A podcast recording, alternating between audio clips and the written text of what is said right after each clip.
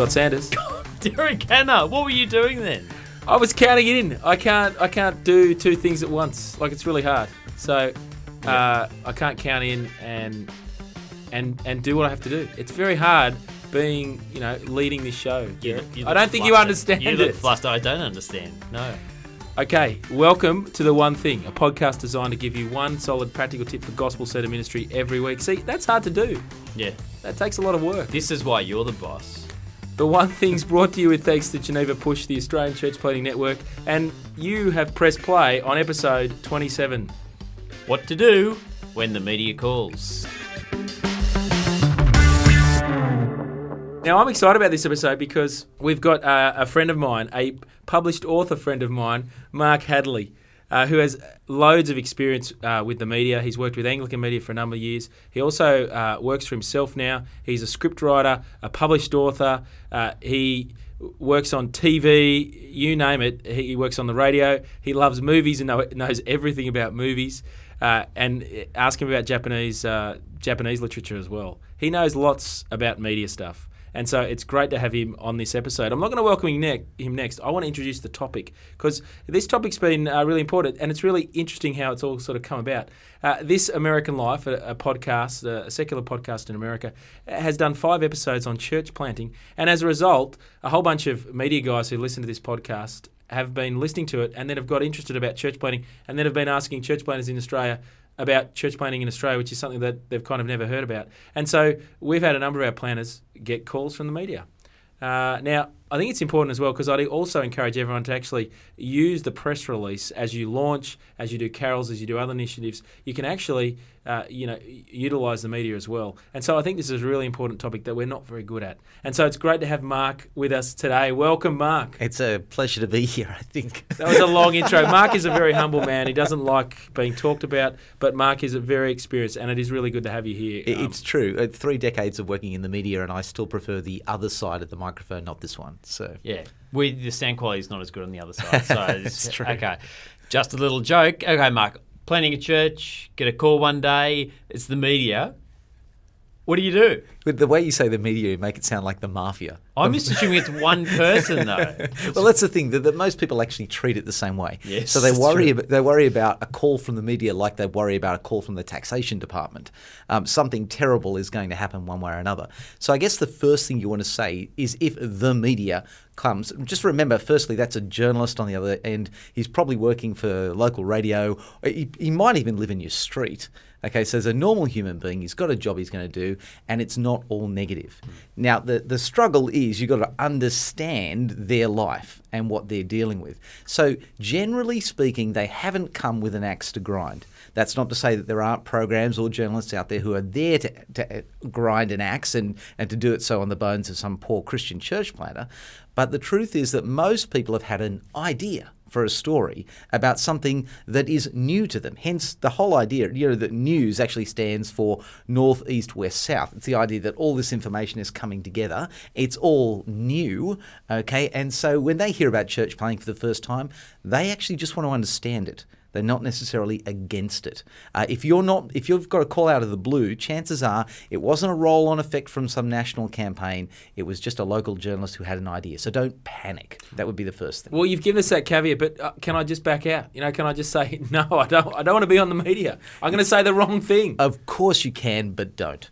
Okay, the, the first thing that I want to say about the back out option is it's not really an option. You know, most people think that if they don't participate, it doesn't happen. So I've actually advised boards and other organisations before where they've said, yeah, we've decided we don't want to be involved in this story when the media contacts them. Now, not choosing to speak is in fact a choice you know, that registers with the media. So we've all sat and listened to news stories where they've said things like chose not to comment um, or refused to respond to inquiries. And that sound, that's like a door knock. Do you know what a door knock is? When a journalist comes up with the camera is blaring over his shoulder and he bangs on the door.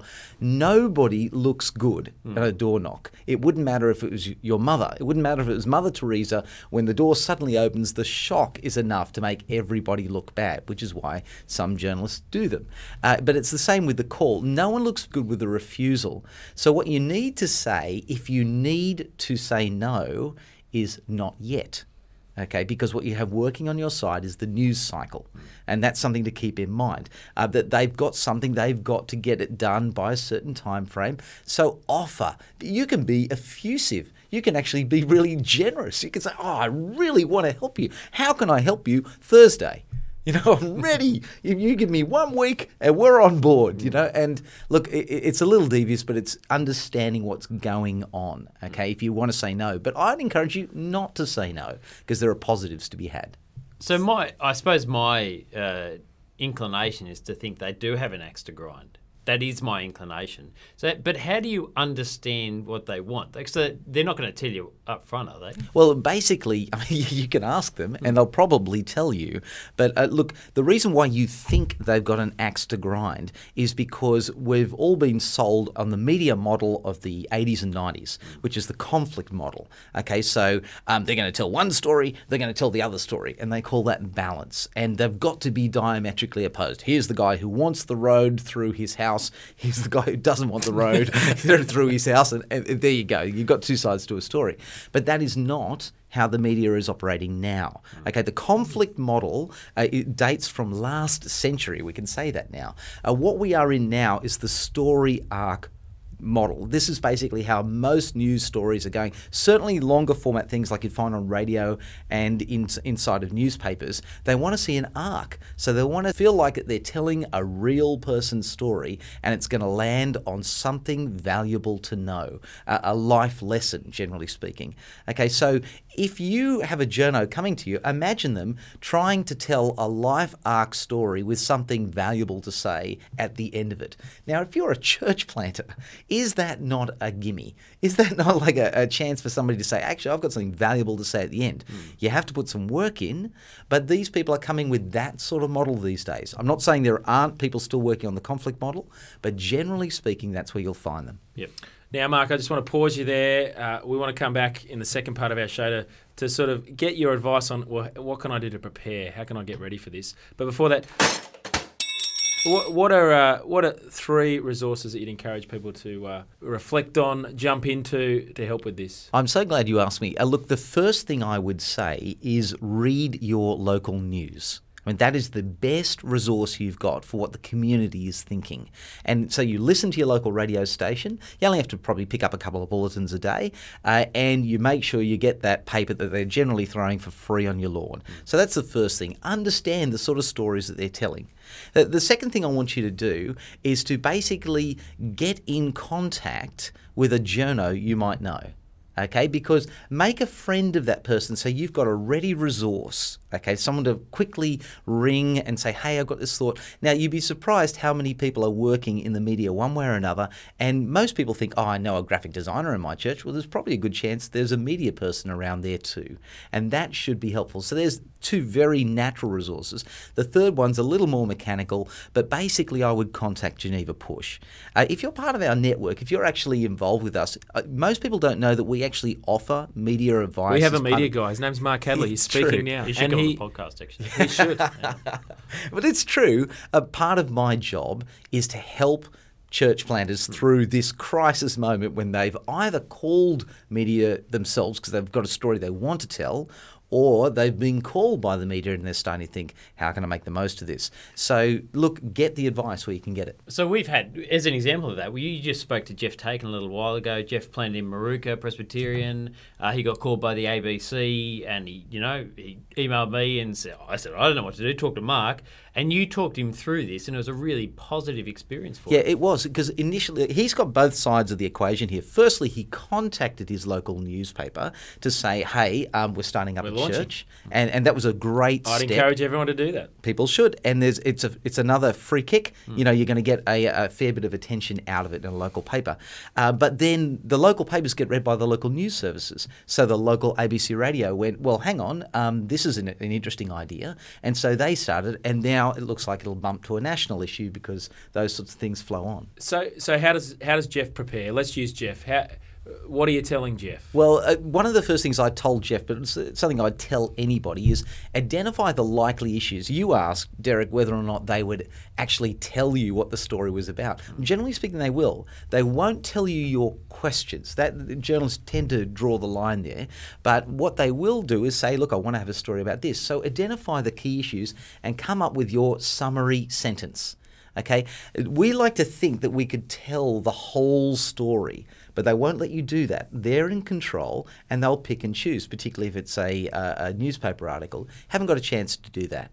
But you may know the five things they're going to ask about. You need one short sentence on each one and so that you can leave them with it. Uh, if you don't have your sentence, you will not leave them with a memorable thought. Mm. Okay, I call it the headline sentence. Know what your headline is for each of those questions. Now, Mark, what if they ask you a tricky question? Oh, they'll never do that. They're the media. They're so, lovely people. so, so let's go to Derek. Think of it. Dream up a tricky question because you, you, you know, you're suspicious of the media. I yes, I am. so much exposure to them. Oh, the the question I that I even in interpersonal conversations you, you get is why would you need to plant churches? Churches are on the decline. We're all becoming atheists. You know, the no religions are the, are the rise in the census. What's the point in planning more churches? So, the first lesson you want to know about a, a, tricky question, like that one, for example, look, you know, why even bother planting churches? Aren't Australians over religion? Uh, is that you don't have to accept the premise of any question. So, just because somebody says to you, Australians are over religion. The last census said blah, blah, blah. What about this? Okay. Don't be backed into a corner just because someone has given you the groundwork and said, now answer my question. Redefine. Okay, so if somebody says to you, for example, look, um, the census says that uh, Australians are increasingly irreligious. Um, I would stop them and say, well, no, actually, what the census says is that there are a lot of people who've turned their back on organised religion. It doesn't say anything about spirituality. In fact, my experience is that you can find more people ready to talk about spiritual issues than anywhere else. Now, see what I've done? I've redefined the question to something I'm happy to talk about, and I've actually moved it onto a personal uh, reflection, okay? Because the one thing the media can't challenge is your ability to reflect personally. I mean, if I start to say, a guy actually walked in my church the other day and he said, now, how can they object to that? Because yes, a guy did walk into my mm. church and he did say that, and suddenly you're telling what a story, the arc that they like, and they want to hear the person. They feel like they're getting at the grassroots when you do that. So it's important to don't accept the premise. If you don't like the question, talk about an aspect you do want to talk about and move it onto the personal ground as quickly as possible because it's unchallengeable.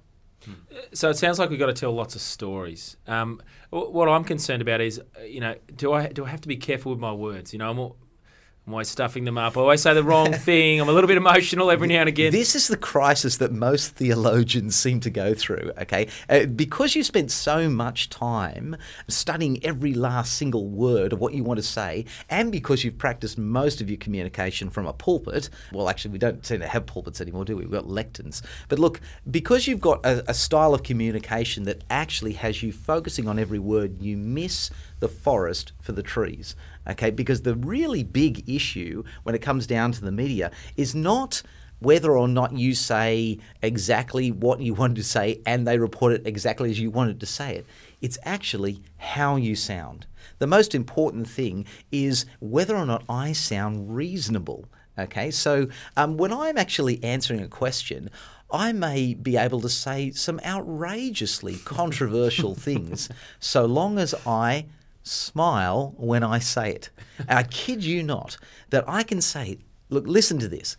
It's a fact that most Australians are probably not aware of the danger they're in. Is that true? And, and the truth is that how you actually deliver how you present yourself is what people will remember. We talking about great whites now. Yeah, Are we talking about cars well, you could, Yeah, exactly. There's to be honest, I'm there's a, a whole. I'm there's, anxious. A, there's a whole technique uh, uh, that's designed. I could ring me. I'll talk to you about how to actually inspire curiosity when you answer.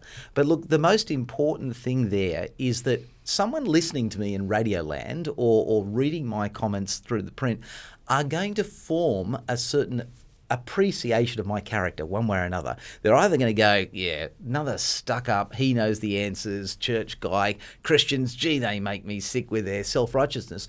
Or you're going to come off as somebody who sounds reasonable, thought out. If the pace of the interview is going really fast, slow it down. You'll sound reasonable. Mark, uh, really helpful. Now, can you just give us your one thing for dealing with the media? Just one thing. Yeah, look, here it is. Don't be afraid, be reasonable.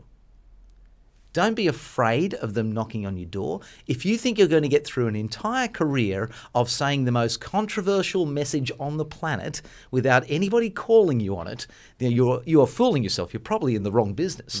Hmm. Okay, but don't be afraid. Be ready. Be reasonable. That's excellent. Look, uh, if you've liked what you've heard today, and hopefully you have, it's nice to hear Mike, uh, Mark in front of the mic. Uh, we'd appreciate if you just take a moment to uh, go on iTunes, uh, show your love, leave a comment, send us a question. We'd love to get your questions, and uh, we'll start talking about them on the podcast as well. But nevertheless, thank you for joining us for this episode of The One Thing. Coming up in our next episode, Scott. Well, we had so many questions from the episode with Matty Varco on how to deal with the non religious. We thought we'd get him back for a bonus episode, and that's what's coming up next time. Can never have enough of Matty Varco. Never. I'm Scott Sanders. And I'm Derek Hanna. Chat soon.